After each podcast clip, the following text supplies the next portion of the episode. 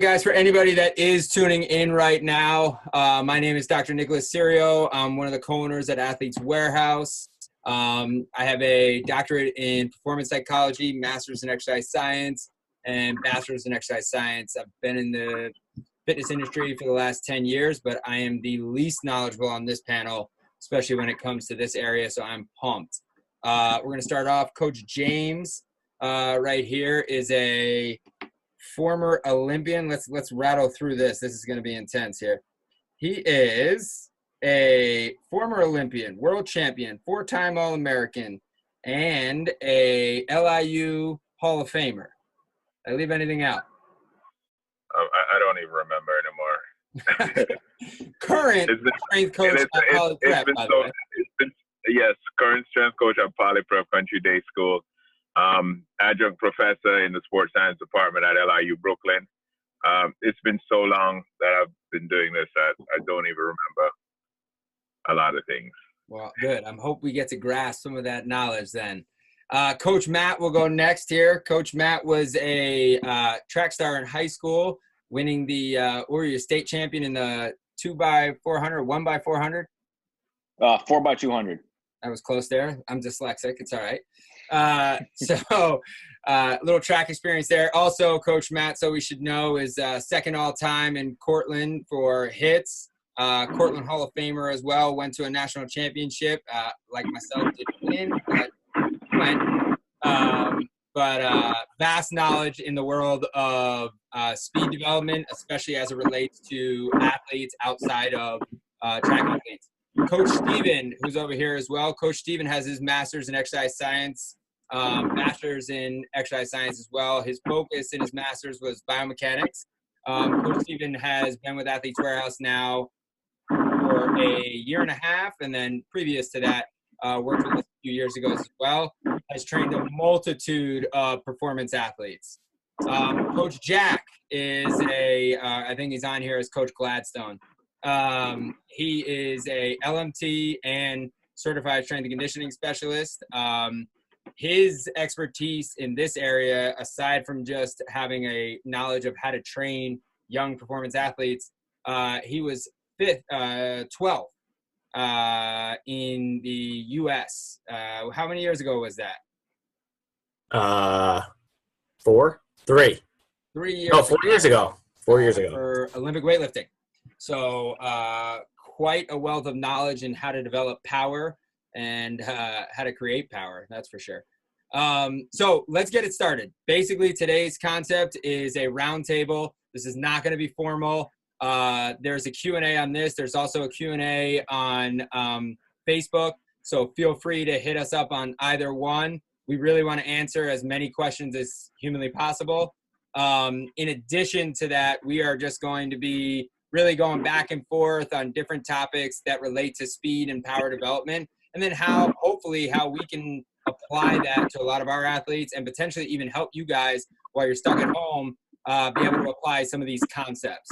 Um, so I'm going to start it off here. I'm going to go to Coach James real quick, and I'm going to ask you just give me your summary of what your principles of speed development are. Uh, my, my principles of speed development um, operates on three major things. It's uh, run right, run fast, run long, uh, which is basically it, it's it means first thing every athlete needs to learn in order for them to be fast running wise. They need to learn how to run the right way because um, running, as we know, speed is the ultimate expression of uh, strength.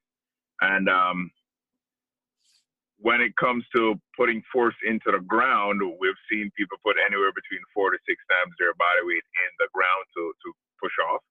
So if you're not using the right technique, it's a high possibility that you're going to get hurt. Forget about running slow, you're going to get hurt. Um, run fast.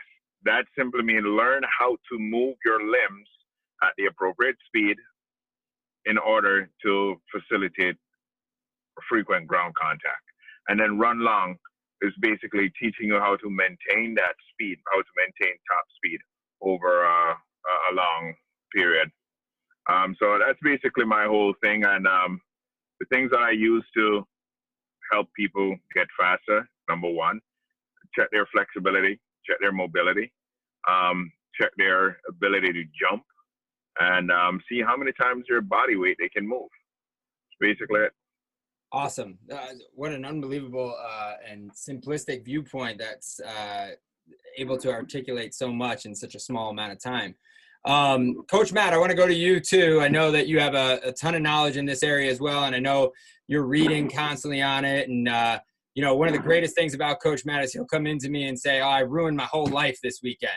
And I'm like, "What happened?" And you know, he read an article that contradicted something he's been believing in. And what makes him such a great coach is his ability to know that there are so many viewpoints out there. So I really am going to enjoy this perspective. Go ahead.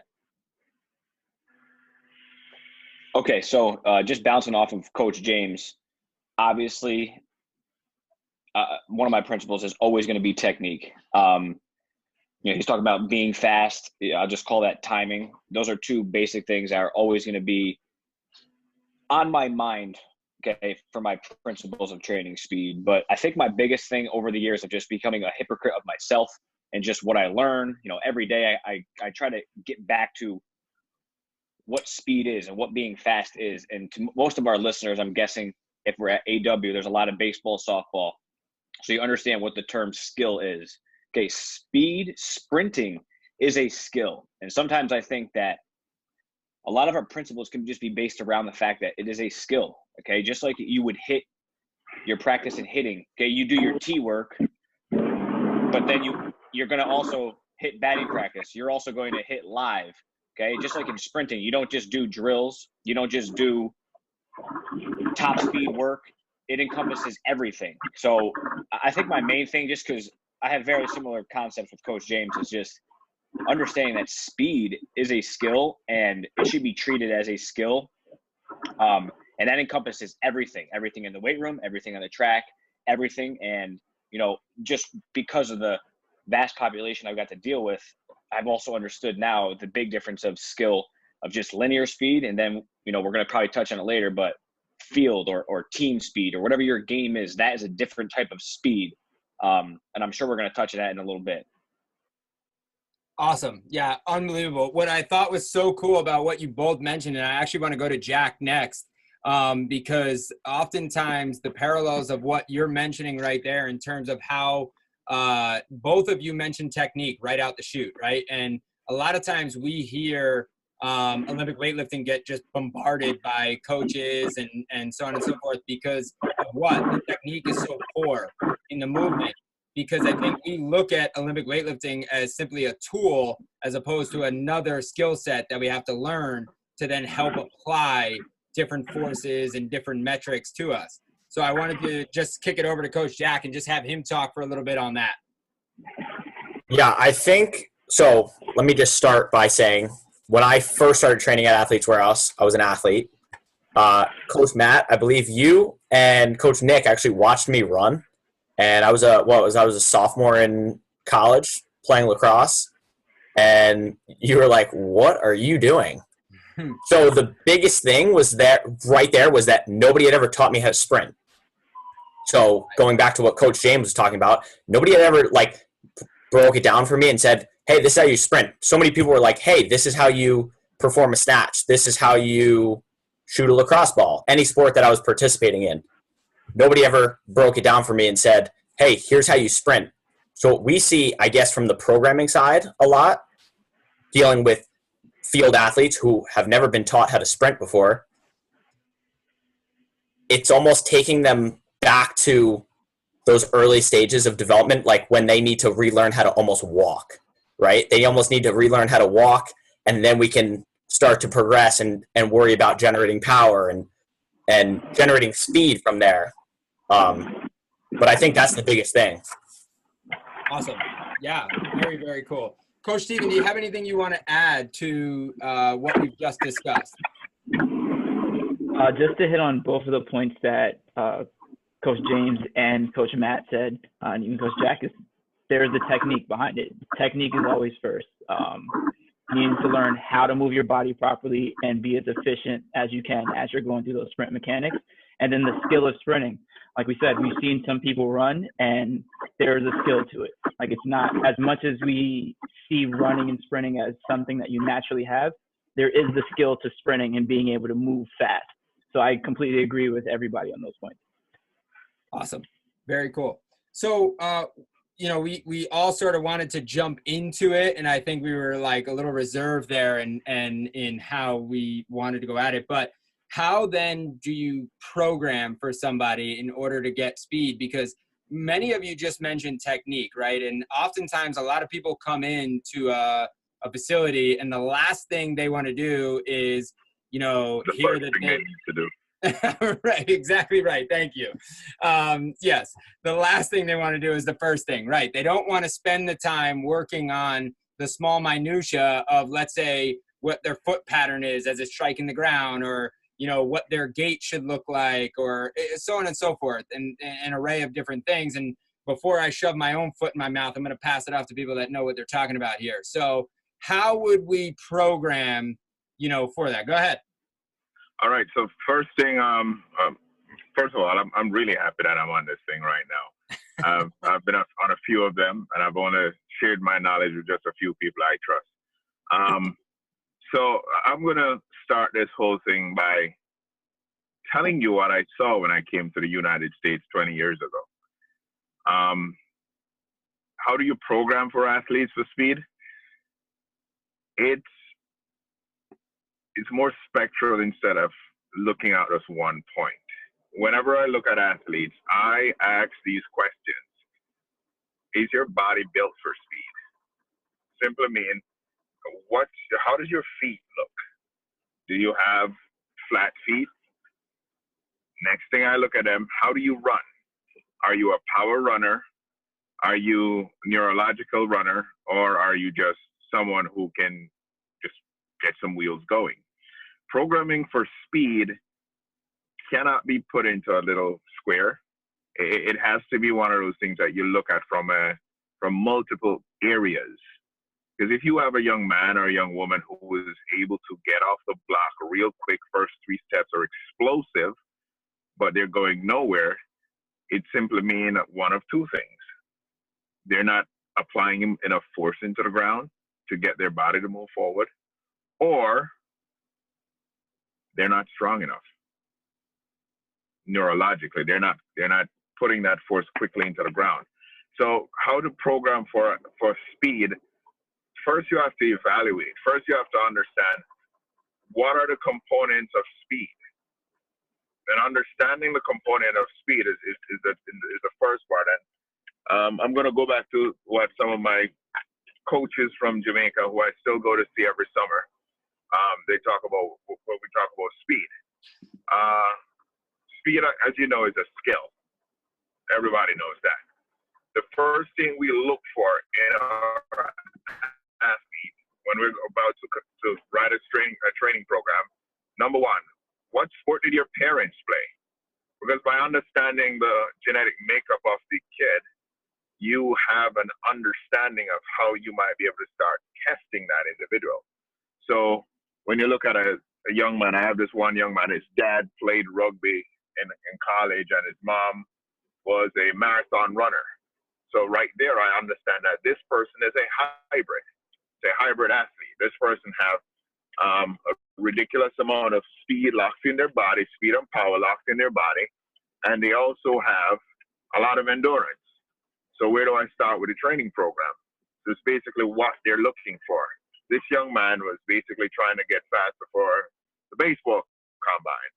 So based on what he had, I had to change that whole training system to create the most appropriate thing. So when it comes to my outlook on this, my programming thought process is first, who are the who are the parents for this young man or young woman? Does that make sense? Love it. Yeah, it makes total sense. I mean, shoot, we've we've joked around for years now that we'd we'd love for every eval for both parents to come in and why not let's bring the grandparents in while you're at it and we can get a really good idea of what we're going to have in terms of an athlete yeah coach matt you want to give anything on this well first off i love the parents thing i wish we could do that every time. I know. I had a big smile on when you said that, Coach James. We've been trying that for a long time. Um, I guess just going off of that now, um, a lot of the times when I'm just thinking about speed, if I'm thinking about one individual, if I'm working on somebody right from the beginning after an eval, I'm going to ask them why. Okay, why why are you why do you need to get faster? What do you need to get faster for? So the, the why and the what. So what's what sport are you? You know, what is the reason that you think you need to get fast? Because we have to figure out a we're going to obviously do all the the basics, all the general speed training in the beginning, anyways. But sometimes we have to figure out what we're. It might be a, a defensive back who most of their sprinting is going backwards and, and, do, and doing something different. Um, in baseball, it might be only going, you know, 90 feet here and there. So knowing the why and the what will help me at least personally when I'm when I'm programming my guidelines for here's here's where I want to keep my technique work. Here's where, where I want to keep it almost sport specific to the type of position that they're playing. Awesome. Uh, really, really good. And, and it brings up another point too, because one of the things that I wanted to venture into next was, you know, how different are we really going to train when we, when we're talking about how we're going to program, right? And, and both of you brought up great um, overarching principles for like what you're going to look at when you're going to program. But from that regard, how different would we train, let's say, a baseball player from a wide receiver in terms of speed development?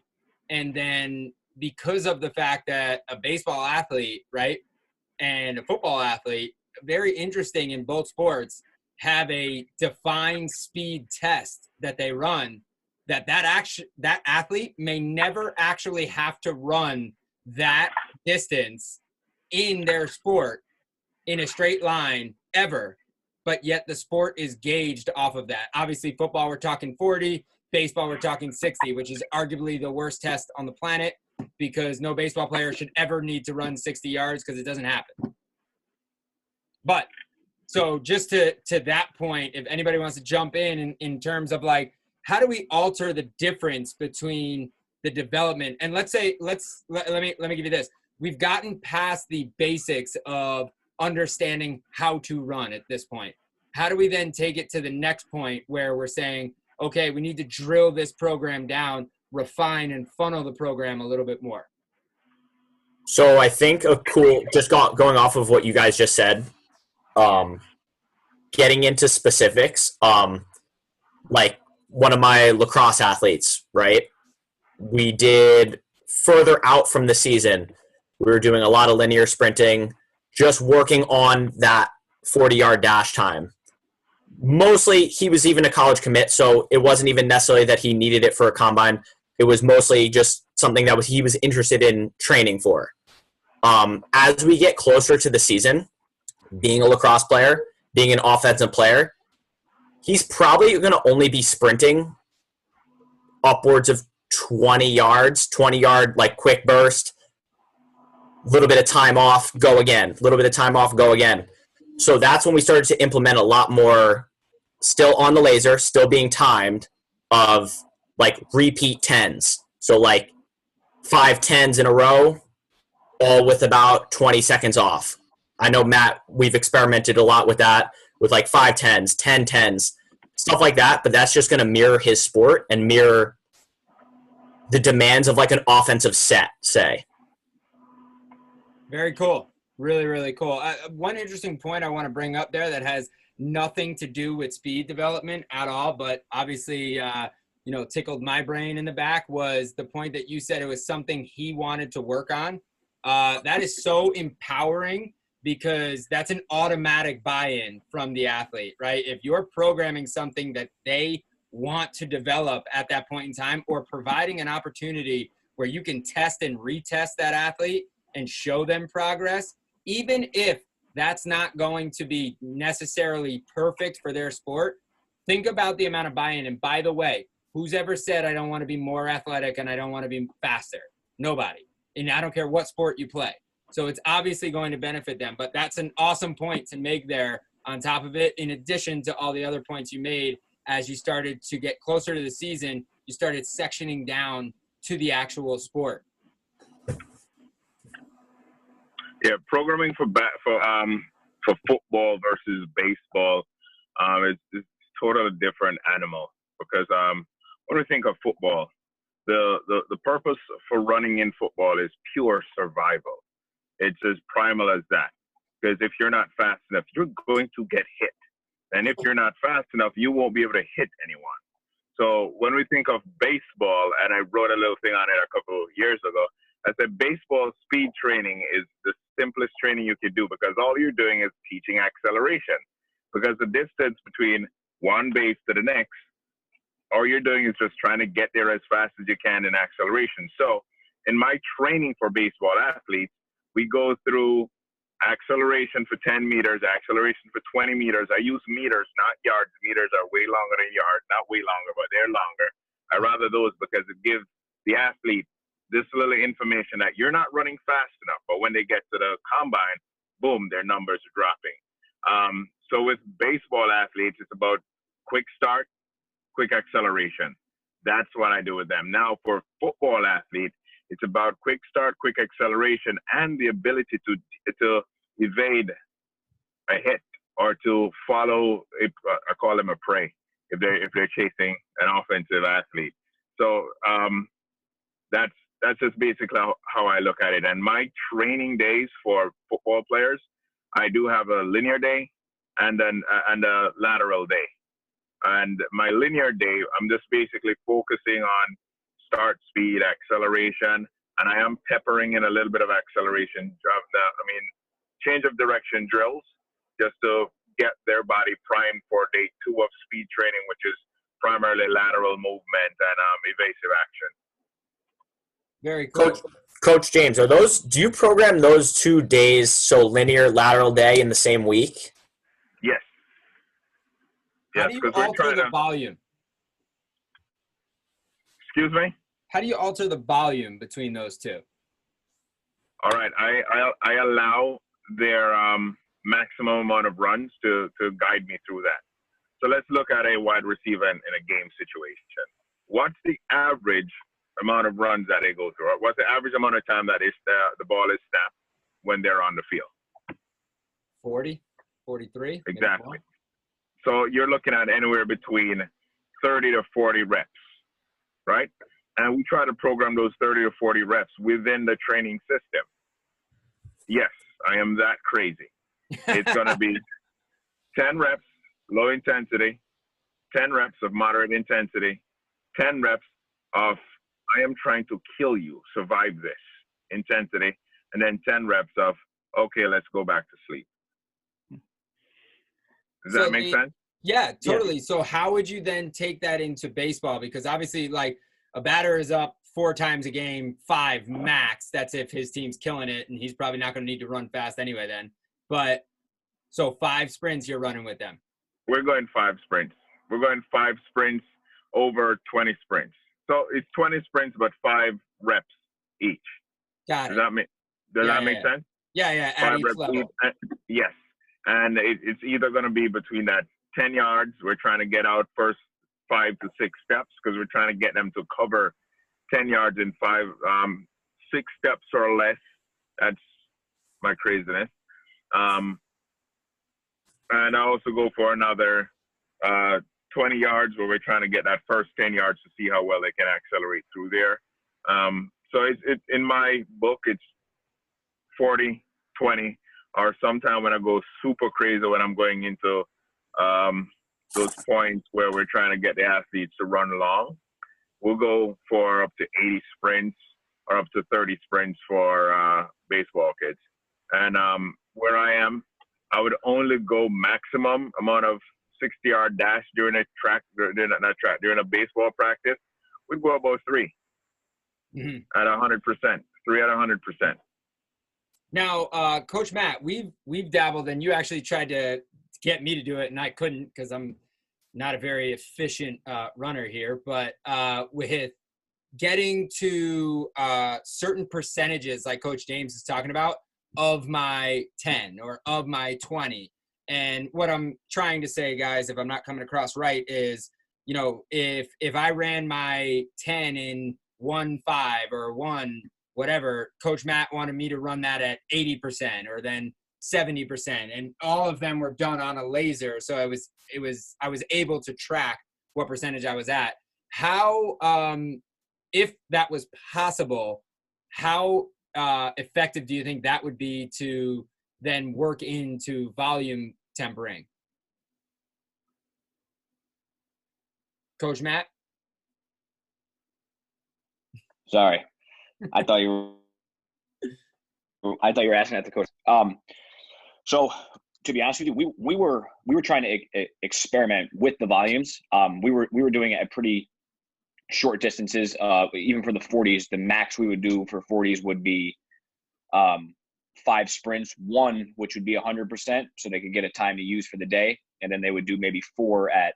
We called it 85%, but we we're really coming about a tenth of a second off of their best. Um, one of the cool things that we noticed, and we only did it for a short time, was that a lot of our better runners, okay, runners that looked good running, runners that were usually the fastest, they were way more in tune with running those slower times, okay? And it, I don't know why that is. I don't know if they're just better runners for a reason, but they were able to get to their lower tempo speed much faster than someone who was a little bit slower, which again was a very general statement, but we saw it happen multiple times with a lot of our athletes. Um, you know, it, that was just a, a, quick point to that. But as for the tempos, I don't know. We're still experimenting it. It was a really cool thing. Um, you know, you see it all over with with linear and in track sprinting. You don't run 100% all the time, and we had a, we had some difficulty doing talking our athletes and, and educating them that you don't have to sprint full speed all the time, just like we don't heavy back squat every single time. Um, but that's another topic there. But yeah, really cool thing. Um, definitely still need to experiment it more. I'm really happy that Coach James used it. Maybe our guys can listen to him too. So the uh, the interesting point there um, that you brought up which was that uh, our guys that look the best, they may not even have been our fastest runners, but they seem to have the best uh, sort of motor mapping of how the run should look and how it should appear. So they may have been peaking on their current potential or at least close to it from a motor learning standpoint. What's really interesting is that they were the ones that were able to adapt the fastest. And what I've always said is if you give me a guy who can throw a baseball really hard, I'll be willing to bet he can probably go run really well too, because they're probably very athletic and they've mapped or they've uh, they've created a motor engram of these very similar movement patterns and are now just compiling them and building on top of it. So it's very intriguing from sort of a motor learning standpoint when you look at that and you see these these really good athletes, even if they're not the fastest guy, they're the ones that's able to look the best. And uh, so, and, it's it's pointed out greatly, I guess, in those uh, in those styles of training. I think um, something Coach James hit on earlier was um, uh, neurological runner. Coach James, that that's the term you use, right? Which is really interesting. I think in terms of our um, something that we've talked about too is like maybe more so from like the energy system standpoint, but what type of nervous system does that athlete operate off of is pretty interesting just in terms of like like we've talked about a lot of like like you'll see those super power athletes just being super dopamine driven. They're really good at maxing out. They're really good at like hitting that that top speed really quick hitting their pr really quick. Then they're not so good at holding on to that coming into a little bit more volume, um, which I think we see a lot with our um, our college field sport population.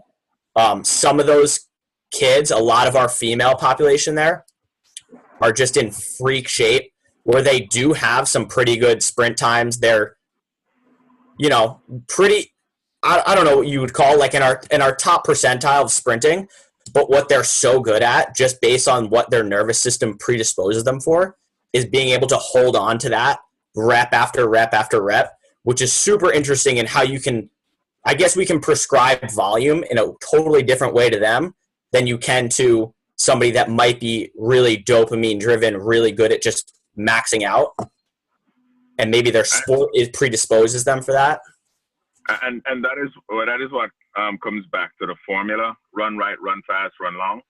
Um, it, it, it's something that we practice in every practice in every workout. We're gonna go 100% every day. There's there's no two ways about that. And yes, it is true that you cannot run 100% every day. But when I say we're going 100% every day, doesn't mean we're going to run 100% every day. It simply means that we're going to hit on a part of the whole process at 100%. So let's say today is a run right day. Our first priority is to master the technique. I remember working with an athlete with a with a wonderful coach. So I have this this mentor. He's a great guy. Um, we're we're working on a young lady right now for 2020 Olympics, which is going to be next year, thank God. and uh, we spent the entire training day operating on 100% efficiency, 100% efficiency. And um, when people think of running fast, it is not an effort. It's not an effort. It's, it's, it's no effort. It's something that should flow. That's why we have to go 100% on the technique every time. When it comes to running fast, we're basically teaching the athlete to slow their heart rate, get inside of here, and allow gravity, allow their body to react to gravity in the fastest possible way.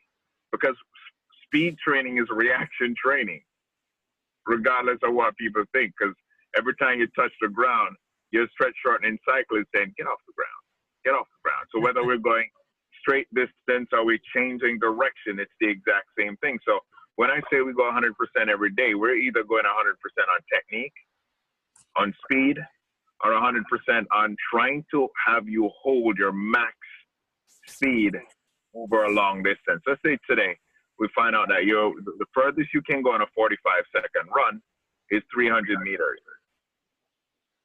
We're going to ask you to go 300 meters for that 45 second run until you get there. That's that's 100% of volume that we're looking at. Does that make sense? Yeah. So totally. that's how we put that whole process together. And uh, what I love that you brought up there, and Coach Stephen, I'm gonna come to you in one second because I know you wanted to jump in there. I just wanted to mention one thing, which was really cool that uh, you were focusing on 100% of technique that day, and that you were saying you wanted them to have as little effort as possible. So again, it goes back to this motor learning, right? The and we know as a uh, as a human, the less we are involved in, uh, let's say uh, thinking about the action we are going to do, the more automated we can make the action, the closer chance we have of going into that sort of flow state and getting to the point where now we're just allowing our athleticism that we've built over time to take over. Definitely. Coach Stephen, go ahead. And um, Coach James, I'm glad you brought up that point about uh, when you're running fast, it's effortless. Like that takes me back to when I was in high school. One of the cues that I used to get was to fix my face, It's because like I'd be trying to sprint as hard as I can, and I would scrunch my face up. And my coach would tell me like, he's like, when you're running sprints, you should be completely relaxed through your face and letting your body take you and letting gravity take you. So I'm I'm so happy you brought that point up. And then even to pick off what Coach Jack was saying, um, sequencing it's even what you were saying, Nick, when you see somebody who can throw the ball really hard, generally they have phenomenal sequencing. So they're able to pick up things and move their body a certain way. And that relates to how we can train them differently. Coach James, what I had a question for you on was about the sub max uh, days that you're running. So, like, yeah. say if you have somebody running a, a sprint at, say, you, you're going to call it a sub max, do you let their body feel out what, say, like 80% is, or do you are you doing like a time formula to try to figure out that sub max? All right. So just just a little secret. I hate the clock. I'm not even joking. I hate the clock. I, I want the athlete to feel themselves, feel their body get lighter. Every time I train the athletes, uh, the first first day we're gonna ask the kids, "How heavy do you feel?" They're like, "Oh, I feel super heavy." And as the days go by and we start training, how heavy do you feel? I feel lighter and I feel lighter. And I'm like, okay, let's try this run. Go as hard as you can. Boom. It goes as hard as it can. That's when I take out a clock. Say, okay, what I want you to do go as hard as you can, but relax. Boom, time gets faster. Does that make sense? Is Yeah. that what you were asking me? Like we we are so married to these metrics that we fail to recognize that we're dealing with people. And if, Mhm. if, if an athlete is not comfortable with the task that they're being asked to do, it, it's going to be chaos. When you look at an Olympian and they're performing at the highest possible level, it's because they understand what that feel like. They understand the feeling. There's no pressure of a chase the time, let's go five reps. Yes, if you do something that is not done right, we're going to start over. There's no two ways about it because you have to start over. It wasn't done right. But a clock, I, I love the clock just for testing. But on those submaximal days, I don't want a clock around. I just want them to feel the ground say, hello, goodbye, hello, goodbye with each step. No clocks on, on, on a submaximal day. So uh unbelievable points there as well again obviously but um I wanted to now jump into uh the difference we feel in terms of because this is obviously always a, a hot topic right? We have change of direction and we have uh you know linear speed. How do all of you view that as either being different or one and the same or and I'll allow you guys to just go into that They're not different. They're, they're not different. They're, they're still a part of the whole survival sequence. So let, let me tell you something. I, I, I grew up in the bush. And one of the things I did, I spent some time just watching these little animals survive in the bush. And uh, when you, you see a mongoose try to chase a chicken, and the chicken is effortlessly changing direction, and the mongoose is trying to keep up, they're not thinking, oh, I need to plant my leg and turn this way and turn that way. They're just doing it. And a lot of time in our training, we drill so much of these unnatural movements that our athletes no longer dance through through the field of play because honestly, change of direction is dancing. It's that running is sequencing. It's dancing. It's the same thing. It's the same patterning, creating that pattern and allowing the athlete to just flow through it. Does that make sense? A hundred percent, a hundred percent. So the um, and what's interesting, and I've I've read over the last couple years that change of direction is literally just mental, um, and it's it's really just you know mental and neurological, and that you have to create those pathways and those motor engrams, and then allow that to build on top of motor learning. It's not done by continuously drilling down small sections. I want Coach Matt to go next because I know he's had a massive change over the last two years in and getting very similar to what coach james is talking about where he basically just had athletes compete against each other for change of direction Yeah. So, Coach James, I just love how you make things simple for me to understand and everybody understand. It's just awesome. Um, I'm using that mongoose story though. Um, I'll, I'll make sure I use you on it first, but um, yeah. So the the linear speed to and change direction first.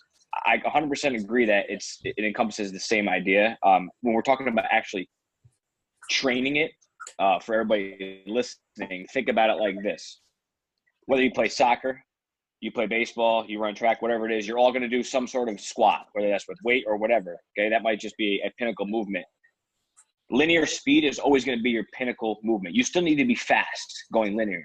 Okay, change of direction now is just another aspect of it. So we never just train uh, change of direction or just linear speed. They both need to be trained at the same time. So in complete agreement with you. Um, in terms of what Coach Nick was talking about, we've basically taken away everything. Our cones, we don't even have ladders at Athletes Roast anymore. Um, we, we, don't use any of it because it's basically pointless. Uh, and, and, exactly what Coach James is saying is all of our, whatever you want to call it, change of direction, agility, it's all based on reacting to another human being. I mean, how many times have you seen a coach at Athletes Warehouse going one on one with an athlete? Because that's how we're training change of direction. Because I don't understand how you can change, do train change of direction in sport or in life when it's going cone to cone. Um, again, it goes back to the idea that I was trying to talk about with skill.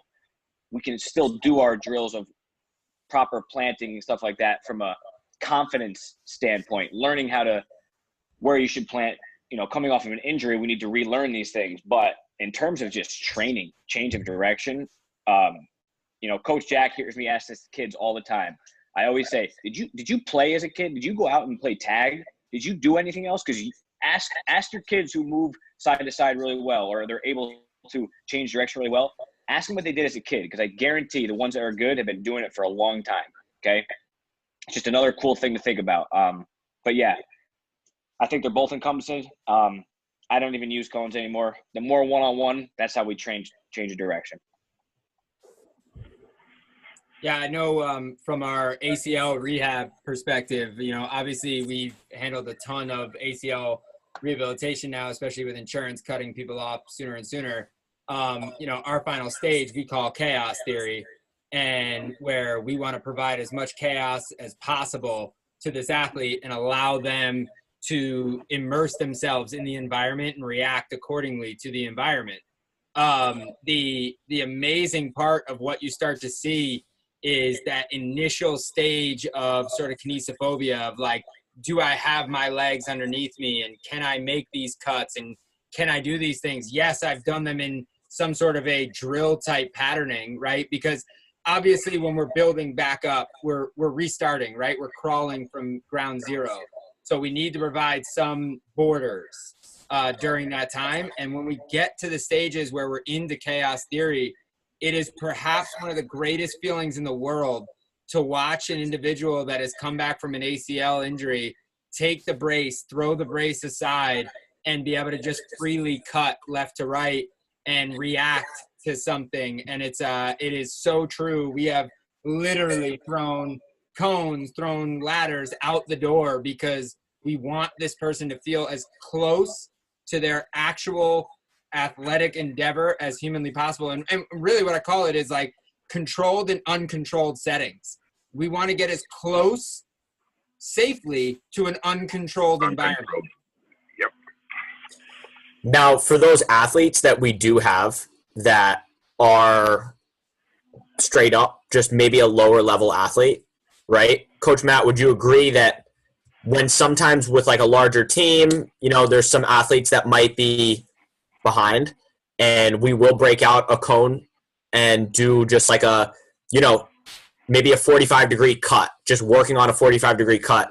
But that's never the base premise of the program that it always will come back to yes if we're going to slow it down and just work on you planting your foot generating power and displacing your body in a different direction that it always goes back to all right now we're going to send you out to practice. Now we're going to send you to a chaos drill where you're going to actually apply maybe you gaining power out of that 45 degree angle cut. Now you're going to go apply it to the field of play Yeah, I mean it's it's pretty similar to like when you see a pitcher throw a flat ground compared to throwing in a game, right? Their their flat ground is what you just referenced, right? It's a it's a shorter distance, it's small, it's minute. Maybe they're working on a position with their hand uh, on the ball and they're trying to figure that out. But then when they go to the game, that's exactly that's chaos right there, right? Now they have somebody trying to hit the object they're throwing, just like uh, with your drill that you just referenced yeah, we, we need to create that base motor engram for them, right? We need to give them that base blueprint in their mind of this is how I do this action. If we don't give them that, then they're just going to repeatedly do what comes natural to them. And that may not be their peak, especially if they didn't come in with heightened athleticism. Right. That's what I mean because, you know, it's it's it's bad to say, but some of our athletes need to be taught how to be an athlete. Um, they weren't born that way, right? Some of us were just born that way just to be an athlete. Like Coach Matt said, we grew up playing. Some kids just not so much. Everybody was born to be an athlete. It's just that we don't practice it. That play part Right. of life is practice. And um, I, I get what you guys are saying right now, and um, I completely agree with the fact that you you the freestyle play is what we need. But I, I I do think that the hurdles and the ladders need to be in the weight room or in the training facility on the warm up side of things. On the warm up side of things, I would not. I don't normally kick those things out because they're still a part of the whole neurological programming. Um, the, and to your point, nobody is, is, is chasing a stable object. And that's what a cone is. Mhm. All right. And whenever you put your foot down to, to plant and move at 100 miles an hour, there's not a set place that your foot has to go, just like in the cones. So to, you guys are on the right path with that. And I, I would put the cones and the ladders back into the weight room, but I'll just use it in, in warm up. I just have it as a part of a warm up implement to, to just remind the central nervous system that, hey, these are the things that we're going to be doing. We're going to be having the ankles move this way and that way. And um, when you get into practice or go- getting to the training program, you're going to find out that you get better results because you're basically priming that, that central nervous system. And uh, another thing I've noticed with um, regards to my multidirectional athletes versus my linear athletes, spinal mobility. My multidirectional athletes have greater spine mobility than my linear athletes. That make have you guys noticed that? They're able to lean into movements, like literally The To good fight ones, gravity. yes. versus my linear athletes. And that's one of the things I try to teach in my training is just lean over, like run run this curve and actually turn, swing your arms out and touch the ground as you're changing direction. And um, those are some of the differences between linear athlete and um, lateral athletes and how I see the training for those. And I believe you guys are doing a great job with, with what you have right now. Coach Coach James, a cool one that we've Coach Matt actually has done a lot of, and just watching his athletes uh, run a circle, like him making what is it like a ten yard diameter circle on the turf, and seeing how quick an athlete can get around that is super interesting. Just talking about that foot foot mobility and then the ability to lean. You see some some field athletes like really able to manipulate their body around that, and then Yeah. some people have no clue. Even myself, like not having done that in a couple of years, I went to go do one. I'm like, that doesn't feel right at all. Yeah, because uh, the thing that we're teaching people now is not to be rude or anything. It's just kind of backwards.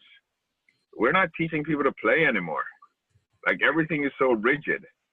Like when I when I came to your place and I saw you guys getting ready to warm up in your energy circle, I was like, yes, that's exactly what we're supposed to be doing.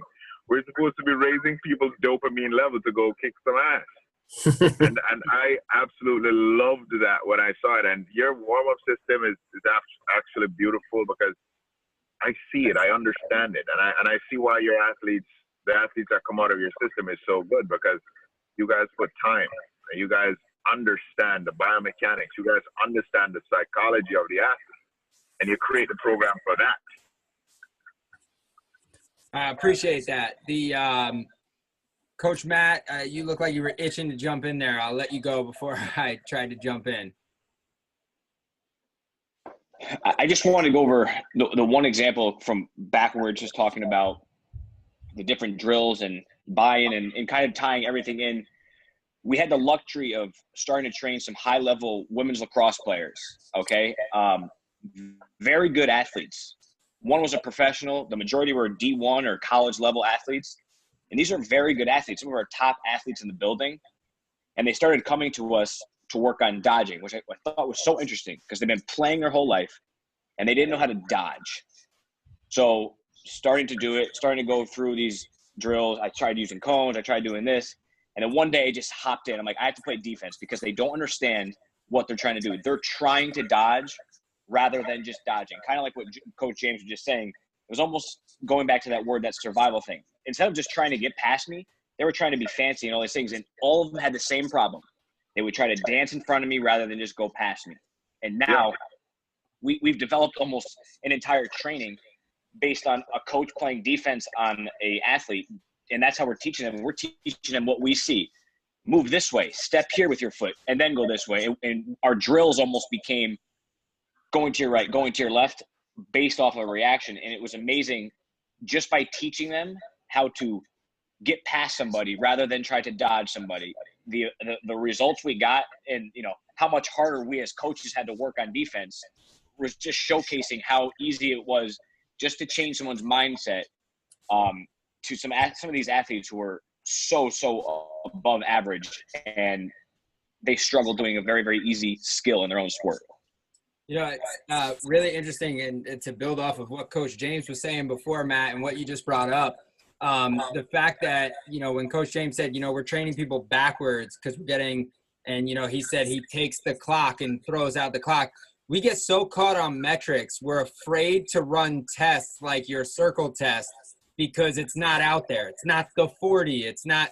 But when in actuality, that will tell us so much more about an athlete the dodging drill, right? It's it's hard to quantify what exactly are you doing with these drills. Well, the easiest way to quantify that is retroactively. Let's go look at what how well the athlete plays in that year, and unfortunately, that's how far they're gonna have to wait. But watch how well they're doing it. The injury prevention, the uh, ability to get past and stay on a team, these things are are invaluable when it comes to uh, an athlete's performance and yet we don't have a defined metric that we can put to oh why were you better? So for that reason we get stuck in a programming scenario when you start thinking in general terms. Right i think it's like i agree with that. Uh, go ahead coach. Like how many times you would be going one on one with one of them, and they got so good at you intentionally showing them, you know, showing them an opening, and they would just take it really quick. And then the coolest thing is like working with a lot of those athletes and just saying to them, "Yeah, all right, I get like what your 20 was. You, you improved your 20, but I can't wait to see. I can't wait for you to feel what it's like to step on the field after this. That's the coolest part, which you can't really measure until they start scoring goals. Mm-hmm. Yep. All right. So, listen, any final points of wisdom that we want to give out or you know uh, also too i know there's a bunch of attendees. I know there's some more on facebook live. Anybody that has any questions feel free to shoot those in now. Um, we're happy to answer them. But you know uh, you know, Coach Jack, any final points of wisdom that you really want to give out? Um, I guess for the coaches out there, that I, I'm not sure if any coaches are on this, but that are in our situation, um, where we might only see an athlete twice a week. Um, I guess it's really starting to select the drills that are going to give you the best bang for your buck with the athlete. Um, I know we didn't get into a ton of details based on like exercise prescription, um, but I think that's the biggest thing with me. Because um, at the end of the day, when the athlete leaves the building, the building, they have to feel like they got something out of it, and it wasn't necessarily just like exactly what I wanted to give them that day. Hundred percent. Great point. Very, very good point, Coach Stephen. You have anything you want to uh, leave off with? Absolutely. Uh, one of the things that's great for coaches. Uh, trust your eyes. Like I know we brought up a lot of things that we normally wouldn't do in our gym, but a lot can be exposed just by watching an athlete move naturally. Like we talked about the circle drill that you're doing. Uh, Coach James brought up uh, spinal movement and how seeing like field athletes are able to manipulate their spines a little bit better. Having someone run a circle and watching their body, uh, their orientation as they run the circle, you can check the foot, the spine. A lot of that from that particular drill, and it's just your eyes being able to trust that. So I would just say trust your eyes. Absolutely, great point, Coach Matt. I think I just had two things. Um, my first one, just in terms of our whole conversation, is some people are, are, are gifted to be very fast. Uh, some are not, but understand both both of them require a long term development. And whether you're a coach or you're an athlete, it's going to take you time to learn that. But speed, if you if you aren't already super fast, it's going to take a little bit. You don't just get faster in a couple months. So we, we can use the word trust the process, trust the, or whatever you want to use, but it's a long term development. Um, I'm 30 years old now. I feel like I'm just as fast as I was because I spend more time on my sprint work. Uh, in terms of just everybody, you know, talking to coaches and our athletes, use this time to educate yourself and if you have the if you have the ability to educate others because I feel like we've done such a great job in house on educating on everything, whether that's speed or or anything. But don't be afraid to educate other people. Even if you're an athlete at Athletes Warehouse, educate those who don't know because you've learned so much and continue to to, to learn because every single day, whether you're a coach or an athlete, it, it's amazing what you, you, you will learn on your own and your philosophies will start to kind of come together. So long-term development speed, keep educating. So, uh, Coach Matt, I'm just gonna I'm gonna jump in here real quick because we had a question come through, and they uh, the question was and sort of builds off of what you had just mentioned. Um, at what age is it most important to be really focusing on speed development? You know, we obviously have, and I'm gonna elaborate then on the question, right? We obviously have you know, peak height velocity that we know is a very important transition in an athlete's life, um, you know, where speed development can occur. And then you just mentioned how you still feel like you're the fastest you've ever been at age 30. So at, at what point in an athlete's life um, is speed development most crucial? Anyone?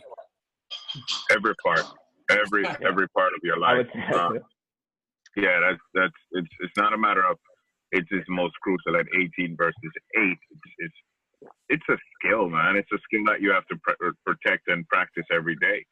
Um, and that's one of the reasons why uh, more than 10 years ago, I think 15 years ago, I decided to be a speed coach um, because I saw that by 2020, which is in 2020 right now, it was going to be the top product out there. Because when I dissected the the weightlifting world and I dissected the yoga world and I dissected everything. I was like, these are all add-ons for production of velocity. That's all it is. And if we understand it, um, it, it, will give us a lot of good results. So I would normally start kids from eight years old. And at eight years old, we're, we're playing. My kids, we played. I have them play tag. They're chasing me. You understand? So speed training is necessary and you have to start it at a very early age. But the number one thing, if you're listening to me, don't stress it. Don't stress it. The best coaches that I've had, they use these words. Festina lente, which simply mean make haste slowly. And ostinato rigore, use constant rigor. If you're going, if you're going to have fun, have rigorous fun if you're going to chase anything, you take your time. You don't you don't rush it. When you think of a kid eight to eighteen, that's ten years. In order for me to make the Jamaica Olympic team, it literally took me 14 years because I wanted to be on that team when I was 10 years old. I couldn't even get on my, my high school, my, my, my elementary school team, my middle school team. I could get on that team. I had to train hard. I started training at about 12 years old.